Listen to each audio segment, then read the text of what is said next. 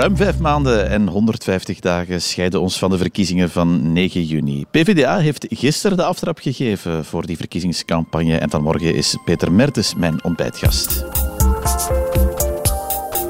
Goedemorgen Peter Mertens. Uh, op het einde van de kerstvakantie een beetje vakantie gehad nog? Ja, toch wel in uh, veel Salm. Uh, heel mooie streek. Ja, ook omdat het misschien de laatste vakantie is voor de verkiezingen allicht? Zo is dat. Het is een verkiezingsjaar. Ja. Ja, en uw partij heeft uh, niet gewacht op uh, de, de aanloop naar die verkiezingen. U heeft gisteren al de campagne afgetrapt. Dat is wel heel vroeg, hè, want het is nog meer dan vijf maanden, nog meer dan 150 dagen. Waarom zo vroeg? Dus de pre-campagne natuurlijk. En eigenlijk zijn wij continu aan de kant van de mensen, want dat is meteen ook de, de, de, de slogan van de pre-campagne, altijd aan uw kant. En dat betekent gewoon dat wij daar zijn waar dat de, de mensen zijn als er overstromingen zijn, dan staan wij met onze voeten in de modder, zoals uh, bij de overstromingen uh, destijds in Wallonië. Als mensen het moeilijk hebben in de zorg, staan wij aan de kant van de, van de zorgwerkers en zo verder. En het meeste dat wij horen is de PvdA, dat is niet alleen tijdens de verkiezingen, maar dat is eigenlijk altijd dat zij te vinden zijn aan onze kant. Dus altijd aan uw kant is een beetje de uitdrukking van wat heel veel mensen vandaag al zeggen over onze partij. Ja, maar dat is wel de slogan waarmee naar de verkiezingen trekt. U hebt dat gisteren bij militanten van u in de woonkamer ook, ook voorgesteld. Uh, altijd aan uw kant. Maar wat wil u daar politiek eigenlijk mee zeggen? Ja, ik denk dat er uh, steeds veel uh, meer mensen zijn die, die voelen dat er, uh, dat er een kloof aan het komen is tussen hoe politiek bedreven wordt in dit land en wat mensen zelf voelen. Hè. Het meest bekende voorbeeld is, is, is het pensioendossier van politici zelf, hè, wat men dan het graaipensioendossier heeft Uw genoemd. dat zo, hè? Ja, en waar Sigfried Brakke dan redelijk kwaad over is maar geworden. is dat nu het, het punt waar de mensen van, van, van nee, wakker liggen? Nee, het gaat niet alleen over, over dat zelfbedieningssysteem dat er toch is. Het gaat eigenlijk, Vivaldi had eigenlijk beloofd om een hele nieuwe politieke cultuur in te voeren. En je ziet dan na vier jaar Vivaldi dat er toch weinig van is gekomen.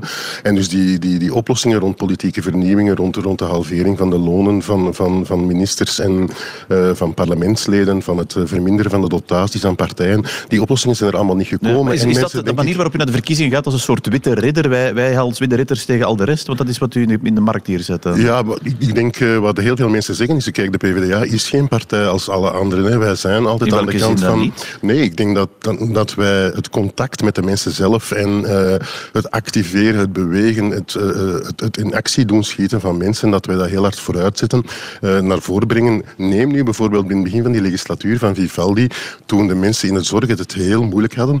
Toen hebben wij een voorstel gedaan van een, een witte woedefonds op te richten. We hebben toen 1 miljard vanuit de oppositie mee binnengehaald voor een noodfonds voor de zorg. En dat is vandaag meer dan ooit nodig gebleken. Er is zelfs meer geld voor de zorg nodig. Er is geld nodig voor onderwijs, voor, voor de lijn en zo verder. En ik denk, uh, wij zijn niet alleen een partij die alternatieven aanbrengt in het Vlaams en in het federaal parlement, maar ook met de mensen samen in beweging uh, komt.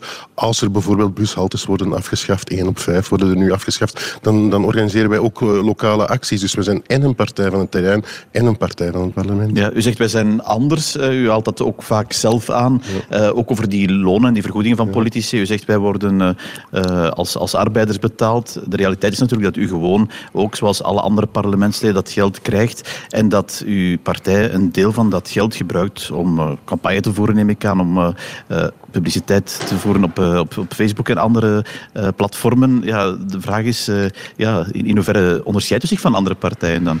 Ja, er zijn twee grote verschillen uh, wat dat betreft. Hè. Het eerste is natuurlijk, uh, ik leef verder aan, aan, een loon van 2500 euro. Al de rest gaat inderdaad naar, naar de partij. Maar het maakt natuurlijk wel een verschil dat als je aan een mediaan loon werkt en leeft, dat maakt een verschil in hoe dat je nadenkt over een energiefactuur, hoe dat je nadenkt over debatten uh, over energiefacturen en zo verder dan als je 6000 of 10.000 euro. Dat maakt ja, een verschil. U, en ons voorstel, een... nee, nee, maar ons voorstel is eigenlijk niet, niet alleen voor ons dat de lonen voor de parlementsleden gehalveerd worden eigenlijk voor iedereen, dan verdient men nog altijd heel ja. serieus zijn ik boterham zeggen, is, u, u maakt ook wel, wel uh, ja, voor een stukje uh, een, een, uh, iets wijs natuurlijk, hè, want u, u krijgt ook gewoon het loon dat anderen krijgen. Hè?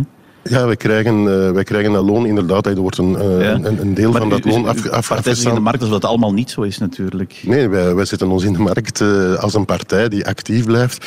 En die, die ook doet wat ze, wat ze verkondigt. Dus wij, wij leven aan 2500 euro en daar kun je best mee rondkomen. Dat is een mediaanloon en dat betekent de helft van de bevolking verdient minder en de helft verdient meer. En, en, en dat is een punt uh, dat wij met trots uh, voeren in onze partij. Dat betekent ook dat er geen carrièrisme is, dat men niet bij ons parlementslid wordt om, om, om snel binnen te zijn, maar echt uit engagement. Uh, ja. En dat is nog altijd nodig, denk ik. Maar heeft de hele tijd over, over de politiek. Is, ja. is dat waar, waar de mensen in de straat van, van echt van wakker liggen? Zijn dat problemen van de mensen dan? Nee, ik denk dat de problemen van de mensen, dat gaat dan over eerlijke fiscaliteit. Hè. Waarom worden wij uh, zo zwaar belast, terwijl een aantal grote spelers toch uh, onbelast blijven? En dus eerlijke fiscaliteit komt heel hard naar voren als een thema bij de mensen.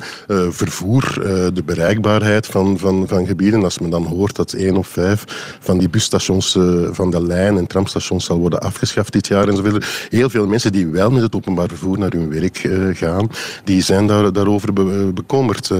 En uh, het gaat er natuurlijk ook over dat de mensen zorg krijgen uh, die, die ze nodig hebben en, en die steeds moeilijker betaalbaar wordt. Denk aan ouderenzorg, denk aan jongerenzorg enzovoort. Dat zijn thema's die denk ik in deze kiescampagne mee aan bod gaan komen. Ja. En waar u dus naar de verkiezingen mee trekt en waar de ambitie hoog ligt, begreep ik gisteren ja. tijdens die, die voorstelling van die campagne. u wilt 10% halen, 15% in de steden, dat kan tellen? Ja, ik denk de, de laatste peilingen ons allemaal tussen 8 en 10% in Vlaanderen geeft en 15% in, in de grotere steden zoals Gent en Antwerpen-Hasselt. En dus de, wij hebben die ambitie om door te breken nu ook in, in Vlaanderen en om echt een, een, een authentiek linkse partij in Vlaanderen op de kaart te zetten. Ja, en wat wil u daar dan mee doen als dat lukt? Wij willen verder wegen op het uh, beleid. We gaan geen stap uh, overslaan. Dus wat wij nu al hebben gedaan vanuit de oppositie, kan je een aantal thema's op, op de agenda zetten. Ik denk als er over fiscaliteit in ons land wordt gesproken, dat dat toch heel hard uh, met de PvdA te maken heeft. Vivaldi heeft het uiteindelijk niet goed gedaan. Men heeft een fiscale hervorming aangekondigd met veel toeters en bellen, maar uiteindelijk is, dat, is die er niet van gekomen. Maar wij gaan fiscaliteit op die agenda blijven zetten. En, uh, maar u gaan... zegt, ik hoor ook zeggen, vanuit de oppositie. Ja, ja met 10% gaan wij op dit moment uh, niet wegen in, in, in een of andere Vlaamse Dus u hebt ook niet de ambitie om, om echt aan het beleid deel te nemen? Wij hebben op dit moment niet de ambitie uh, om in een federale regering of in een Vlaamse regering mee, deel maar te nemen. Maar is het niet wat vreemd voor een politieke partij? Want mensen stemmen dan voor u met, met bijna de wetenschap dat u zelf ook niet wil deelnemen aan dat beleid op dit nee, moment. Nee, maar niet willen, niet willen deelnemen is natuurlijk iets anders. Hè. Wij gaan de stap niet overslaan van eerst in de steden en met de lokale verkiezingen van oktober om daar uh, proberen in verschillende steden en gemeenten deel te nemen aan het beleid. Dus die stap uh, heeft elke partij gezet. Die zullen wij ook zeggen, uh, zetten na oktober om te proberen in, in steden en gemeenten mee aan het beleid deel te nemen. En voor de rest moet je ook een beetje realistisch zijn. Hè. Wij gaan een, een sociale oppositiestem zijn op federaal en Vlaams niveau. Met 10% gaan wij op dit moment niet uh, het vijfde wiel aan de wagen zijn van een of andere Vivaldi bis of van een of andere rechtsnationalistische regering. Dat, dat, dat lijkt uh, volkomen onrealistisch. Dus u zegt ook als, als linkse partij u de hand reiken, uh, u meebesturen, dat, dat gaat u niet ja, doen? Ja, zeker wel. Als, als, wij stellen bijvoorbeeld voor dat er hier in Antwerpen, op districtsniveau Antwerpen en misschien ook op stedelijk niveau van, van Antwerpen, als er een meerderheid mogelijk is met de linkse partij, gaan we dat zeker en vast wel doen. Maar je moet natuurlijk wel bekijken wat de peilingen zijn in Vlaanderen. Op dit moment is er geen linkse meerderheid in Vlaanderen uh, mogelijk. En wij gaan niet met de N-VA in een nieuwe regering die bespaart op de lijn, die bespaart op de ja. civiele bescherming, die bespaart op, op de zorg enzovoort. Dat gaan we niet doen. En als u, want u spreekt over Vlaanderen, Wallonië, waar, waar uh, uw uh, partij nog sterker staat. is dat daar wel een optie bijvoorbeeld om op regionaal niveau wel een meerderheid te vormen? Of zegt u daar ook van dat gaan we niet doen? Nee, we gaan kijken wat de uitslag is. Hè. Dus de verkiezingen zijn in, in, in, in juni. Uh, en dan gaan we kijken wat de, wat de uitslag is. Maar zegt u daar ook a priori nee?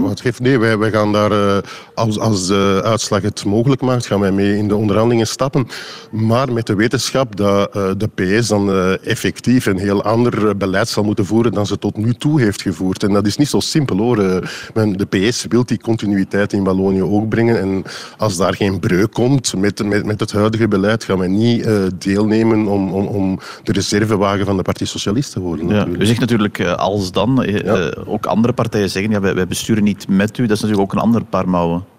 Maar dat is de keuze van elke andere partij om, om dat te doen. Ik hoor heel veel oekazes die nu worden uitgesproken. Ik hoor ook dat Bart de Wever uh, van alles probeert op te leggen aan andere partijen om niet met ons of wel met ons uh, uh, deel te nemen. Maar we gaan gewoon zien na de verkiezingen waar de krachtverhoudingen liggen. En iedereen die een ruk naar links wil en iedereen die een ruk naar een sociaal beleid wil, die heeft maar één keuze in Vlaanderen. Dat is vandaag de PvdA. Want hoe is, hoe is uw relatie met, met Vooruit bijvoorbeeld of met Groen? Ja, kijk, op lokaal vlak uh, komen wij op heel veel dossiers uh, heel goed uh, over elkaar. En dus ik hoop ook dat er linkse meerderheden mogelijk worden, zoals vandaag die bestaan in Zeilzaten in Morgenhout. op federaal vlak ligt dat wat moeilijker, maar er is nu terug iets meer openheid met Melissa de Prater, die voorzitter is geworden van Vooruit. Dus ik hoop dat de banden daarmee hersteld kunnen worden. Ja. Ja, u, u, hebt hier uw boek ook mee Muiterij. Dat is ook een beetje de toon die, die u ook in, in uw campagne gebruikte. Uh, wat, wat bedoelt daar precies met die, die muiterij? Het boek gaat over twee, twee zaken. De eerste zaak is, uh, als je kijkt eigenlijk in het noorden van de planeet, in Europa, in Oost-land, in Engeland en in Frankrijk, dan zie je heel veel sociale bewegingen. En je ziet heel veel afbouw die er is geweest van sociale voorzieningen. Je ziet dan de pensioenrevolten in Frankrijk, je ziet de Summer of Discontent in, in, in Engeland. En, en, en je voelt dat er, dat er wat beweegt in Europa. Voorlopig gaat dat uh, jammer genoeg erg naar rechts. En wij willen een stem zijn om dat naar links te brengen. En uh, daar zit dan de overwinstdossier van bijvoorbeeld de energiemultinationals, die echt profiteren van deze crisis, van de voeding-multinationals, die heel hoge uh, prijzen opleggen, zit erin. En het andere deel van de muiterij gaat erover wat er verandert in het zuiden van de planeet. Want wij, wij leven op één planeet. En wat er in het zuiden gebeurt, heeft ook een invloed hier. En dan zie je opkomende landen die proberen een eigen weg te zoeken uh, ten aanzien uh, van, van de economie zoals die vandaag draait. Dus er verandert ook heel wat in de wereld. En de ondertitel is hoe de wereld uh, vandaag kantelt. Ja, u heeft het heel graag over, over die multinationals en die belasten en die, die extra belasten, een rijkentax. Ik heb soms de indruk dat dat in uw partij zo wat ja, de sleutel is die overal wordt, wordt bovengehaald. Nee, het is niet de sleutel voor alles. Hè. Dat zou absurd zijn om dat te, bewe te beweren. Nu, we moeten investeringen hebben. Maar als je het over budget hebt, als je het over begroting hebt, dan moet je ook naar de inkomstenkant kijken. En als je dan ziet hoe uh, werknemers belast worden en getaxeerd worden op hun inkomen, en als je dan ziet dat uh, meerwaarde uit aandelen, dat er gewoon vrijgesteld wordt, als je dan ziet dat er... Uh, ja, natuurlijk wel, een, dividenden worden aan 30% belast. Ja, maar de aandelen, aandelen worden, de meerwaarde die uit aandelen worden gehaald, worden onbelast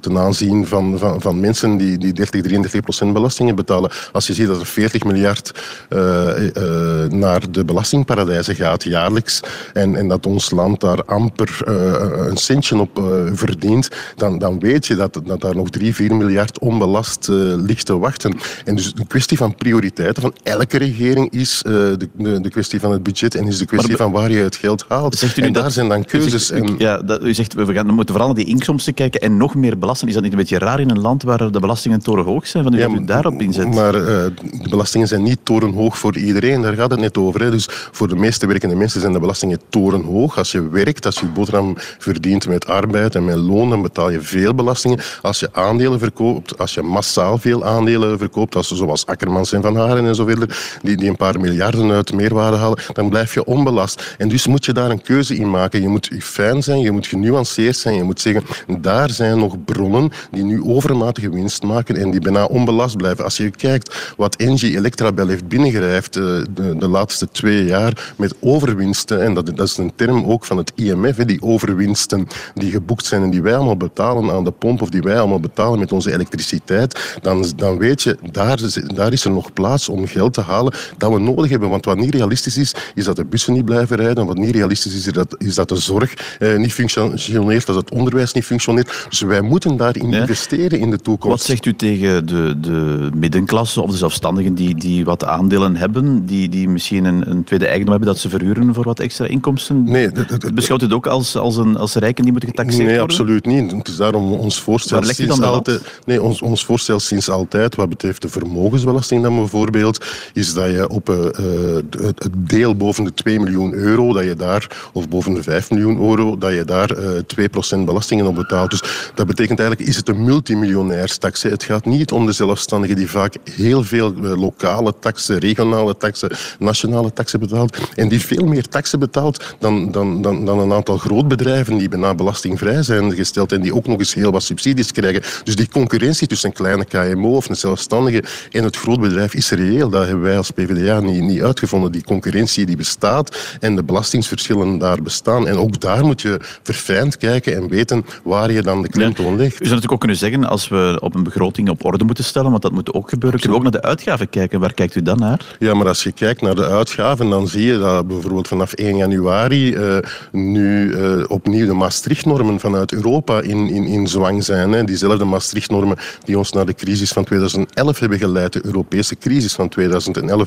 En die leggen al een uitgavenplafond op. En dat vind ik absurd, want als je door Europa gaat, dan weet je dat in de publieke infrastructuur dat er echt problemen zijn. De treinproblemen, de busproblemen, de tramproblemen zijn niet alleen een Belgisch probleem. Het onderwijs, de zorg, dat zie je ook in Duitsland, dat zie je ook in Frankrijk. En wij zeggen van, laat de investeringen, de investeringen in scholen, in zorg, in vervoer, hou die buiten die begroting. Want dat levert op termijn een winst op. Het is kortzichtig wat de Europese Commissie nu doet en het Europese Parlement nu doet om een uitgavenplafond te leggen en dus te verplichten dat staten zoals België vanaf dit jaar opnieuw 5 miljard gaan moeten besparen. Gaan we dan nog eens besparen in de civiele bescherming, terwijl men al vier van de zes kazernes heeft kapot bespaard. Er zijn nu overstromingen. Vier van de zes kazernes van de civiele uh, bescherming zijn kapot bespaard. Hoeveel kost ons dat, die besparingen? Dat wil ik ook wel eens weten. Die besparingen kosten de economie ook veel geld. Hetzelfde met het openbaar vervoer. Wij kunnen niet zo voor en je moet dus investeren. Uh, en dat gaat de samenleving veel opleveren. Iets wat in uw boek en in uw campagne ook vaak voorkomt, is die koopkracht. Uh, ja. Die koopkracht in ons land wordt die eigenlijk heel erg beschermd door, door die automatische Herkent u dat ook, dat dat eigenlijk in ons land uh, op dat vlak voor die koopkracht ook heel veel betekent en betekent Tuurlijk, de, de, de, automatische loonindexering die, die door de jarenlange vakbondstrijd is, is ingevoerd, is een heel goede zaak. Maar desondanks uh, is er een koopkrachtverlies van, van 2% ook in ons land. En heel wat mensen voelen dat het moeilijk wordt. 1 op 6 gezinnen in ons land gaat op het einde van de maand in, in, in het rood. 1 op 6 gezinnen. En dan zie je bijvoorbeeld dat er uh, de regering Vivaldi zegt, wij hebben die BTW op energie verlaagd. Maar de accijnzen hebben ze verhoogd. En ik ben in de Kamer nog tussen gekomen vorige maand om te zeggen het netto-bilan daarvan is dat een gezin 100 euro meer aan heffingen betaalt dan voorheen. Dus Vivaldi heeft de energierekening, de taxen op de energierekening beter gezegd, duurder gemaakt in plaats van goedkoper. En ik denk de meeste mensen voelen het ook in de winkelkar, voelen het overal dat het leven veel duurder is geweest. Dus goed dat die indexering er is, echt zeer goed, maar het is onvoldoende en er blijft een koopkrachtverlies. Ja, dat er maar, maar door, door dat te zeggen, pretendeert u ook niet die, die inflatie, dat u daar als politiek, wat, wat uw beleid ook is, iets kan aan doen? Ja, maar men kan met, met, met de inflatie, wat men nu doet, hè, met, met, met de rente te verhogen en proberen werkloosheid te creëren, en daar gaat mijn boek om, uh, ook ja, over. En zoveel. wil ik het over hebben. Ja, nee, maar dat, dat is een heel desastreuze aanpak. Hè. Thatcher heeft dat gedaan. Ja, heel die therapie, de schoktherapie die Thatcher in de jaren tachtig heeft gedaan, om toen, eh, toen, waren, toen was er ook hoge inflatie, men heeft de rentes uh, omhoog gedaan, men heeft uh, geld lenen duurder gemaakt. Dat betekent dat er faillissementen waren. De hele traditionele industrie is verdwenen uit, uit Groot-Brittannië door dat schok, uh, schokbeleid van, van Thatcher. En ik vind de politieke keuze nu om, om die rente zo hoog te maken en om te streven naar meer werkloosheid en dus uh, goedkopere arbeid, meer mensen... Dan zegt u eigenlijk dat monetair beleid, want het is de centrale bank die dat tuurlijk, beleid voert. Hè. Tuurlijk is dat een politiek is... beleid. Dat is altijd een politiek beleid geweest. Ik ben nooit akkoord geweest met de Duitse monetaristen die zeggen dat dat een soort godgegeven neutrale uh, zaak is, dat monetair beleid. Het monetair beleid beleid uh, heeft een aantal politieke doelstellingen. En vandaag de FED, maar ook de Europese Centrale Bank, heeft als doelstellingen om, om geld lenen duurder te maken, om die rentes uh, naar boven te trekken en dus om meer werkloosheid te creëren. En ik vind dat pervers. Een beleid dat als doelstelling heeft om meer werkloosheid te creëren en om de lonen te doen dalen, terwijl de overwinsten de pan uitswingen, dat vind ik echt pervers. Ja. Het is bijna half over fiscaliteit gegaan. Ja. Is dat, is dat, uh, wordt dat de rode draad in uw campagne dan toch? Ja. Het, het, is heel belangrijk. Vivaldi heeft aangekondigd aangekondigd, wij gaan iets doen, wij gaan een fiscale hervorming doen. Die is er helemaal niet gekomen. Hè. Dus de fiscale hervorming was een losse flodder. En ik denk heel veel mensen zeggen ook, oké, het is tijd voor een eerlijke fiscaliteit. Het is tijd, dat, dat, het is niet normaal dat de kuisvrouw van, van, van, van Total Fina bijvoorbeeld, dat die eigenlijk verhoudingsgewijs meer belastingen betaalt dan Total Fina zelf, die, die, die miljarden euro winst maakt. Oké, en dus dat staat onder meer ook in uw boek, maar is dus ook in uw campagne die u als partij gisteren hebt afgetrapt, allemaal naar verkiezingen van 9 juni. Peter Mertens, dankjewel om vanmorgen onze gast te zijn. Dankjewel en beste wensen.